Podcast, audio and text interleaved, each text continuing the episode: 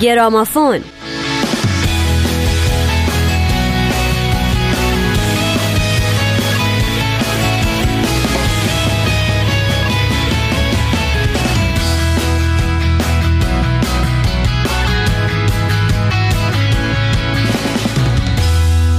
سلام من نیوشا رات هستم و این اولین قسمت از برنامه گرامافونه.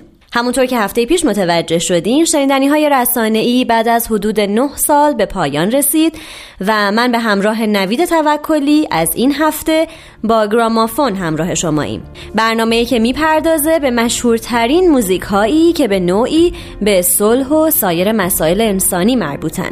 با ما باشید. تا چند لحظه دیگه برمیگردیم.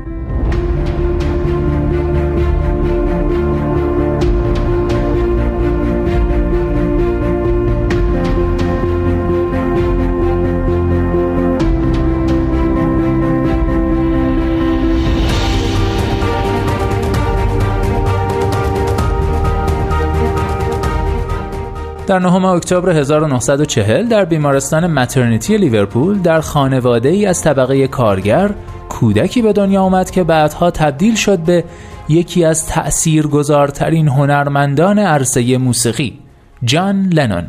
جان همیشه می‌خواست مثل پدرش سرباز نیروی دریایی پادشاهی بریتانیا بشه اما با گوش دادن به آهنگهای الویس پریسلی تصمیمش عوض شد و به موسیقی روی آورد. شهرت اصلی او با آوازخانی در گروه موسیقی بیتلز شروع شد. گروهی که جان بنیانگذار و مغز متفکر اون به شمار می‌رفت. بیتل ها دوازده آلبوم موسیقی به بازار دادند که اولین اونا Please Please Me بود که در مارس 1963 منتشر شد و درست بعد از این آلبوم بود که شهرت لنون و بیتلز فراگیر شد. بعد از فروپاشی بیتلز لنون همچنان به فعالیت حرفه‌ای خودش ادامه داد و در اکثر مواقع موفقم بود. در سال 2010 فروش آلبوم انفرادی او در آمریکا بیش از 14 میلیون نسخه بوده و 25 تا از تک آهنگ‌های او در فهرست 100 اثر برتر بیلبورد این کشور قرار گرفت. لنون ماهیت سرکش و شوخ طبعی در موسیقی خود داشت. نوشته ها، نقاشی ها و فیلم های او بر پایه مصاحبه هاش او رو فعال سیاسی صلح طلب و بحث برانگیز نشون میده. لنون یکی از مخالفان جنگ ویتنام بود و به جز موسیقی در زمینه های سیاست، صلح، نویسندگی و هنرپیشگی هم فعالیت کرده. لنون به عنوان یکی از بهترین های موسیقی قرن بیستم در سراسر دنیا شناخته میشه. چنانکه در نظرسنجی بی بی سی از مردم انگلستان در سال 2002 مقام هشتم و از دید مجله رولینگ ستون مقام پنجم رو کسب کرده و اسم او در فهرست صد شخصیت بریتانیایی در تمام تاریخ قرار گرفته. ما هفته بعد باز به زندگی جان لنون خواهیم پرداخت اما حالا نوبت می‌رسه به موزیکی که امروز براتون انتخاب کردیم. ایمجین یا تصور کن.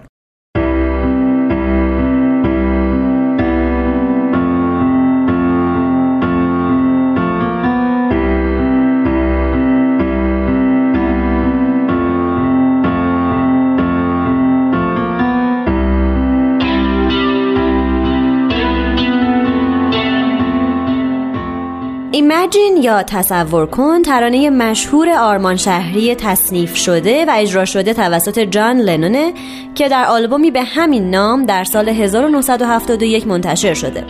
در حالی که در طی این سالها نسخه های متفاوتی از این ترانه توسط اشخاص مختلف اجرا شده اما نسخه اصلی با آوازی موقرانه و صدای پیانوی مسهور کننده کیفیت موسیقایی خودش رو حفظ کرده و هنوز از رسانه ها پخش میشه. لنون این ترانه رو ترانه ای ضد مذهبی، ضد میهن پرستانه، ضد رسم و رسوم عرفی و ضد سرمایهداری معرفی می‌کنه و در اون از ما می‌خواد که تصویر آرمانگرایانه ای رو در ذهن تصور کنیم که در اون بهشت و جهنم وجود نداره، هیچ کشوری وجود نداره، هیچ دینی نیست، تملک وجود نداره و چیزی ارزش کشتن و مردن رو نداره. افراد در این جهان آرمانی در صلح و صفا زندگی میگذرونن و در همه دنیا با هم سهیمن با وجود اینکه اول تصور بر این بوده که متن این ترانه کاملا زاده ذهن لنون و دید صلح او به جهان بوده اما شاه بیت یا ترجیع بند این ترانه از یوکو اونو همسر جان لنونه. او که کودکی خود رو طی جنگ جهانی دوم در ژاپن گذرونده بود جملاتی این چنینی رو در حدود سالهای دهه 1960 پیش از آنکه لنون رو ملاقات کرده باشه در اشعارش آورده.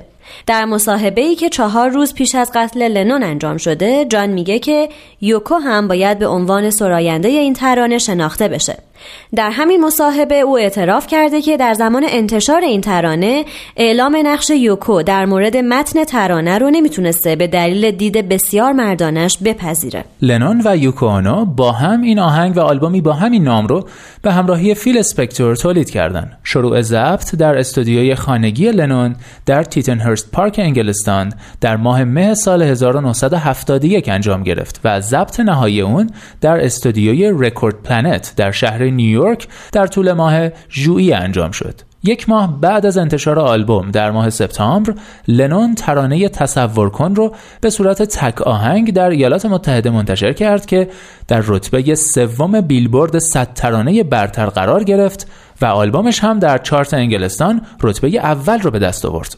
این آلبوم بعدها به موفقیت زیادی در فروش رسید و به عنوان کار انفرادی لنون تحسین منتقدان رو برانگیخت. این آهنگ اگرچه در ابتدا به عنوان تک آهنگ در انگلستان منتشر نشد اما بعد در سال 1975 به صورت تک آهنگ برای کمک به انتشار آلبومی جدید منتشر شد و در اون سال رتبه ششم جدول رو کسب کرد. تا حالا بیش از یک میلیون و 600 هزار نسخه از این آهنگ در انگلستان به فروش رسیده. در سال 1985 پارک مرکزی تکه ای از سنگ پارک رو برای گرامی داشت یاد لنون به نام این آهنگ یعنی تصور کن نامگذاری کرده.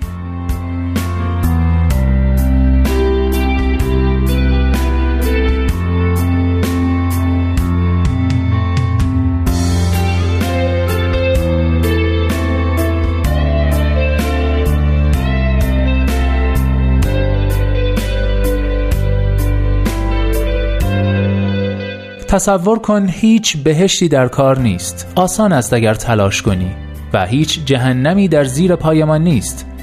بر بالای سرمان تنها آسمان است. تصور کن همه انسانها برای امروز زندگی می کنند تصور کن هیچ کشوری نیست. تصورش سخت نیست. هیچ بهانه‌ای برای کشتن یا مردن نیست. چنانکه مذهبی وجود ندارد.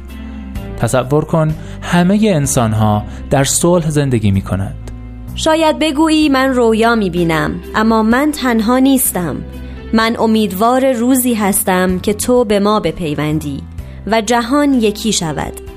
تصور کن مالکیتی وجود ندارد. تعجب می کنم اگر بتوانی.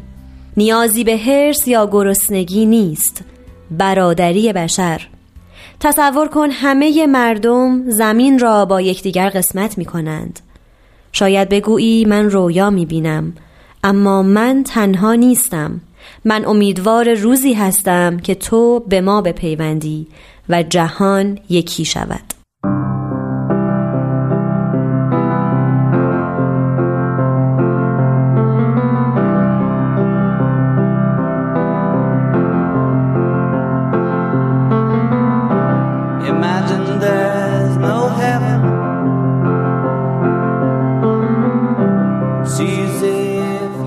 دوستان عزیز تا هفته بعد خدا نگهدار.